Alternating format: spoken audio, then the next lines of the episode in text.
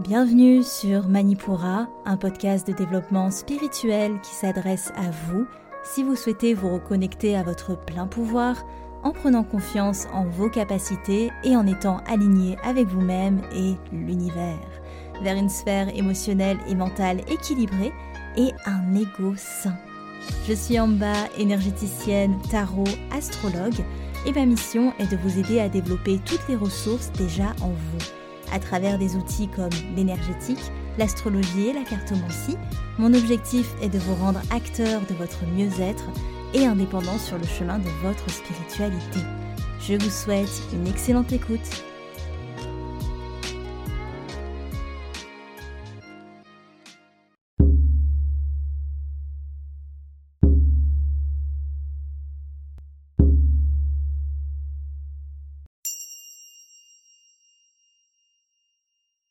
Bonjour à tous et bienvenue dans cette nouvelle étape de notre chemin initiatique. Aujourd'hui, je vais vous faire voyager, en tout cas je vais essayer de vous amener dans l'exploration de l'arcane de la tempérance, parce que c'est une arcane qui match extrêmement bien avec la saison taureau. Elle a cet appel au calme, cet appel à être vigilant à son environnement pour y apporter le meilleur équilibre de vie. Je tenais également à vous rappeler qu'il y a dans la description de l'épisode un lien pour aller voir visuellement les arcanes et suivre ce podcast avec le visuel pour voir les points que j'énumère.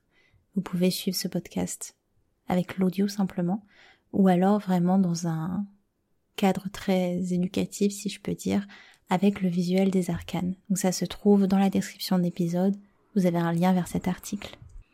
Mais avant de commencer, je voulais vous rappeler ou vous annoncer l'ouverture des inscriptions pour le module guidance qui est un module bonus.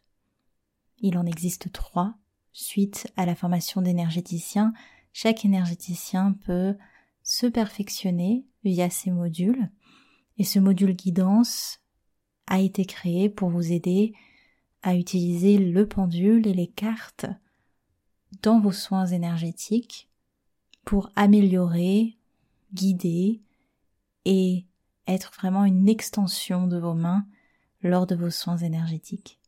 Si ce module vous intéresse, si vous voulez plus d'informations, vous pouvez retrouver tout le nécessaire dans le lien qui se trouve dans la description de l'épisode. Je vous remercie pour votre attention et on est parti pour cette nouvelle arcane.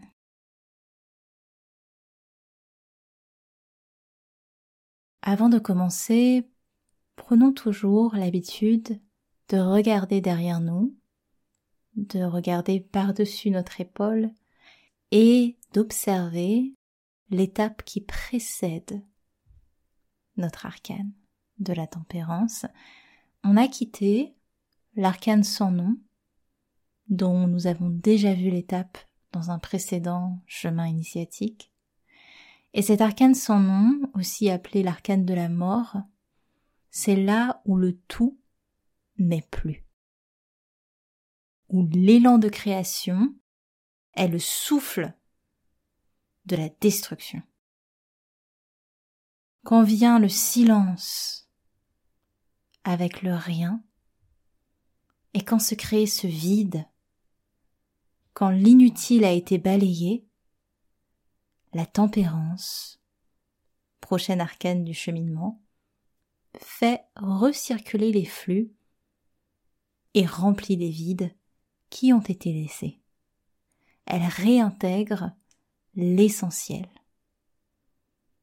Pour comprendre le rôle de tout arcane, toujours avoir ce réflexe d'observer l'étape qu'elle occupe. Ici, l'arcane numéro 14. Elle porte donc en elle ce numéro 4 qui est le chiffre de la stabilité et elle détient la place de l'équilibre et de la bonne mesure parmi les arcanes célestes. Alors que son homologue terrestre, l'arcane numéro 4, incarne d'une toute autre manière l'aspect de stabilité. L'arcane de l'empereur impose un archétype solide, affirmé, qui protège par sa force les fondations qu'il a érigées depuis une base qui était jusqu'alors vierge. Il garde une énergie de conquérant face à ce qui a été durement acquis. Son regard est fixe, déterminé. Il assure une position ferme et sans concession. L'arcane de la tempérance, par contre, elle élève le 4 ou 14 et elle apporte une dimension céleste à cette stabilité. Elle renforce, complète tout ce qui existe déjà. Sa nature non genrée nous rappelle que la complétude se trouve dans l'exploration des polarités inverses. Son regard, en direction du sol, appuie une action vers le bas. Comme toutes les arcanes célestes, elle transporte une nouvelle forme de conscience vers la Terre. Cette notion nous est rappelée par le jaune. Vous souvenez-vous du jaune? C'est une couleur qui marque l'illumination. Ce qui a été profondément compris. De l'enseignement qui trouve écho en l'élève. Couleur que nous retrouvons dans ses cheveux, mais aussi à ses pieds. Symbole d'un apprentissage qui s'étend autant au matériel qu'au subtil. Ses yeux prennent également cette teinte. Et quel étrange regard Transperçant, irréel. Si les ailes d'ange ne suffisaient pas, ce regard confirme que la tempérance n'a rien d'humain. Un regard fixe, comme notre cher empereur, mais cette fois-ci, pour notre tempérance, dirigé vers le bas. Parfait mélange de justesse et de clémence. Pour cet arcane qui nous parle au final de modération dans nos positionnements modérer nos positionnements? Comment serait-ce possible? La leçon qu'incarne la tempérance est le subtil équilibre que l'on trouve au centre d'un axe. La tempérance suggère la patience et la demi-mesure. On est réellement fixé qu'en explorant ce qui se dresse à l'opposé opposé de ce qu'on avance ou opposé de ce qu'on choisit d'incarner. Pour trouver l'équanimité, il est nécessaire de laisser circuler les flux énergétiques et de répandre notre conscience là où notre ego, aveuglément décisionnaire, n'irait en rien risquer de changer son fonctionnement. Cet axe qui sépare deux polarités ainsi que la libre circulation dont nous sommes invités à faire preuve, est matérialisée par l'eau qui coule d'un vase à l'autre, semblable d'ailleurs à l'eau du verso. Elle symbolise ici la conscience supérieure et la connaissance déversée pour renouveler, pour faire circuler une vision plus riche, qui n'a pas peur de se réformer. On met de l'eau dans son vin. Et on ne coupe pas l'eau. On cherche de quoi l'adoucir. On tempère. Et on ne voit plus les différentes visions comme des oppositions à la nôtre. Il n'y a plus de contraire, que des complémentarités. C'est peut-être pour ça que la représentation du tarot classique et la représentation de Waite renvoient une image totalement éloignée l'une de l'autre. Le tarot traditionnel suggère une action de notre part. Les yeux de l'ange sont grands ouverts, implacables, pour attendre la sagesse de la négociation et la patience de la médiation. Nous devons rester actifs et alertes En témoigne la fleur rouge qui orne le front de notre personnage. Une action et une attention continuelle est nécessaire pour maintenir l'équilibre. Dans la représentation de Waite, la fleur est jaune. La connaissance est déjà là. Il n'y a plus à tergiverser. D'ailleurs, les yeux sont fermés. Inutile de discuter. L'ange de Waite n'est plus dans la contemplation de ce qui pourrait être mieux harmonisé. Il est déjà dans une logique d'élévation face à l'équilibre qu'il a opéré.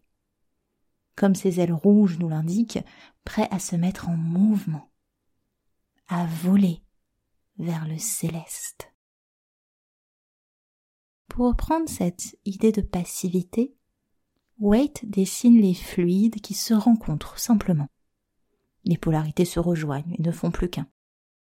Alors que, dans la représentation traditionnelle, les fluides ne font pas que se rencontrer. Ils s'entremêlent. L'entremêlement signifie qu'il faut une constante adaptation à ce qui sera créé entre le jeu de ces deux polarités. Cependant, il y a bien un choix d'illustration qui subsiste à toutes les représentations. C'est la direction des vases. Le vase de gauche réceptionne les eaux versées par le vase de droite. On retrouve ici l'action, réception, le yin, le yang. Si toutefois nous nous plaçons en simple observateur. Et si à présent nous prenions la place de la tempérance et osions renverser la tendance Alors le yin engendrerait, le yin communiquerait et le yang accueillerait, le yang recevrait. C'est dans ce changement de perspective que nous nous relions à l'exploration des polarités proposées par la tempérance. Pour que les polarités se nourrissent entre elles, pour qu'elles se mélangent et pour qu'elles s'apportent l'une et l'autre. Mais il y a un autre élément à ne pas ignorer pour aller spontanément vers ce qui nous fait contraire et finalement l'accepter. Cet élément, c'est la régulation de l'ego. Nous observons au pied de la tempérance deux serpents représentant Ida et Pingala, les deux nadis lunaires et solaires, féminins et masculins, entrelacés à ses pieds. Ils marquent le contrôle et l'équilibre des pulsions sexuelles et de l'animalité. Paré d'un jaune rayonnant, c'est la conscience, une fois ramenée sur nos comportements instinctifs, qui permet de s'élever vers le céleste. Céleste représenté par le pied violet, ou bien encore par les ailes. Une composition d'ailleurs, si nous prenons un peu de recul, qu'on relie aisément au symbole du caducé le pied apparaissant sous le reptile marque une prise de connaissance éclairée et sans refoulement. Les mécanismes de l'ego ne sont plus des tares dont il faudrait se débarrasser. Elles sont mises au service de notre réalisation. Et cette proximité entre pied et serpent, c'est la réconciliation de toutes les parts de notre être, la conscience ramenée sur terre l'ego élevé au rang d'intellect supérieur. À présent, faisons un saut vers la représentation de Waite.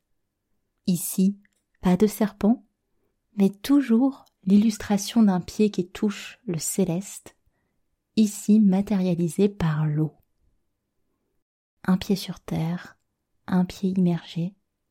Il n'y a certes aucune notion d'ego, Néanmoins, on retrouve l'idée d'une fusion entre les polarités terrestres et célestes.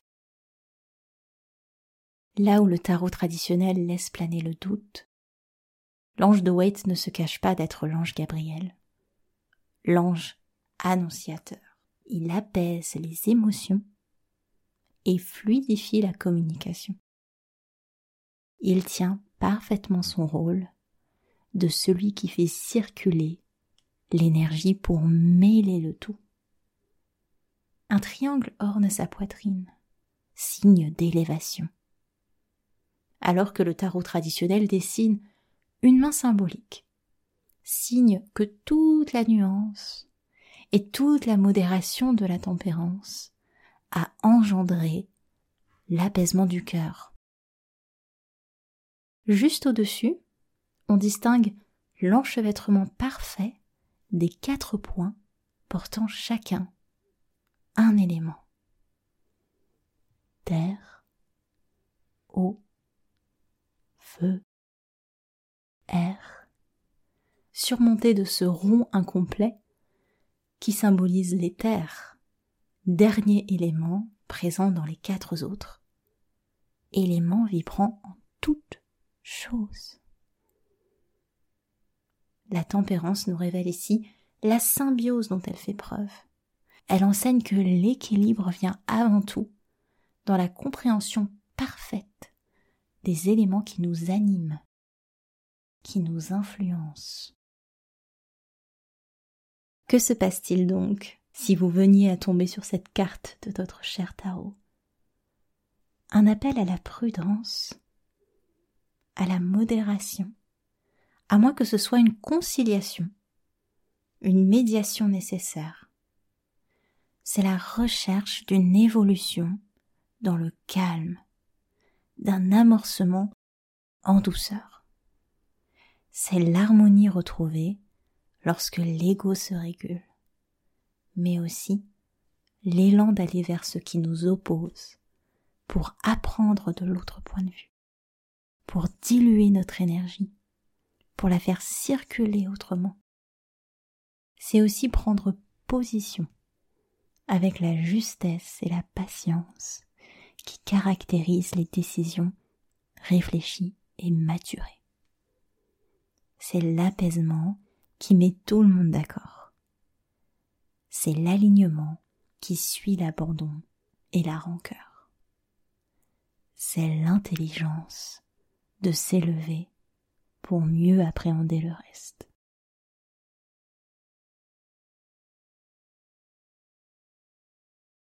C'est ici que nous quittons cette étape de la tempérance. Félicitez-vous d'avoir plongé dans ce voyage et nous nous retrouvons pour une nouvelle étape sur notre chemin initiatique.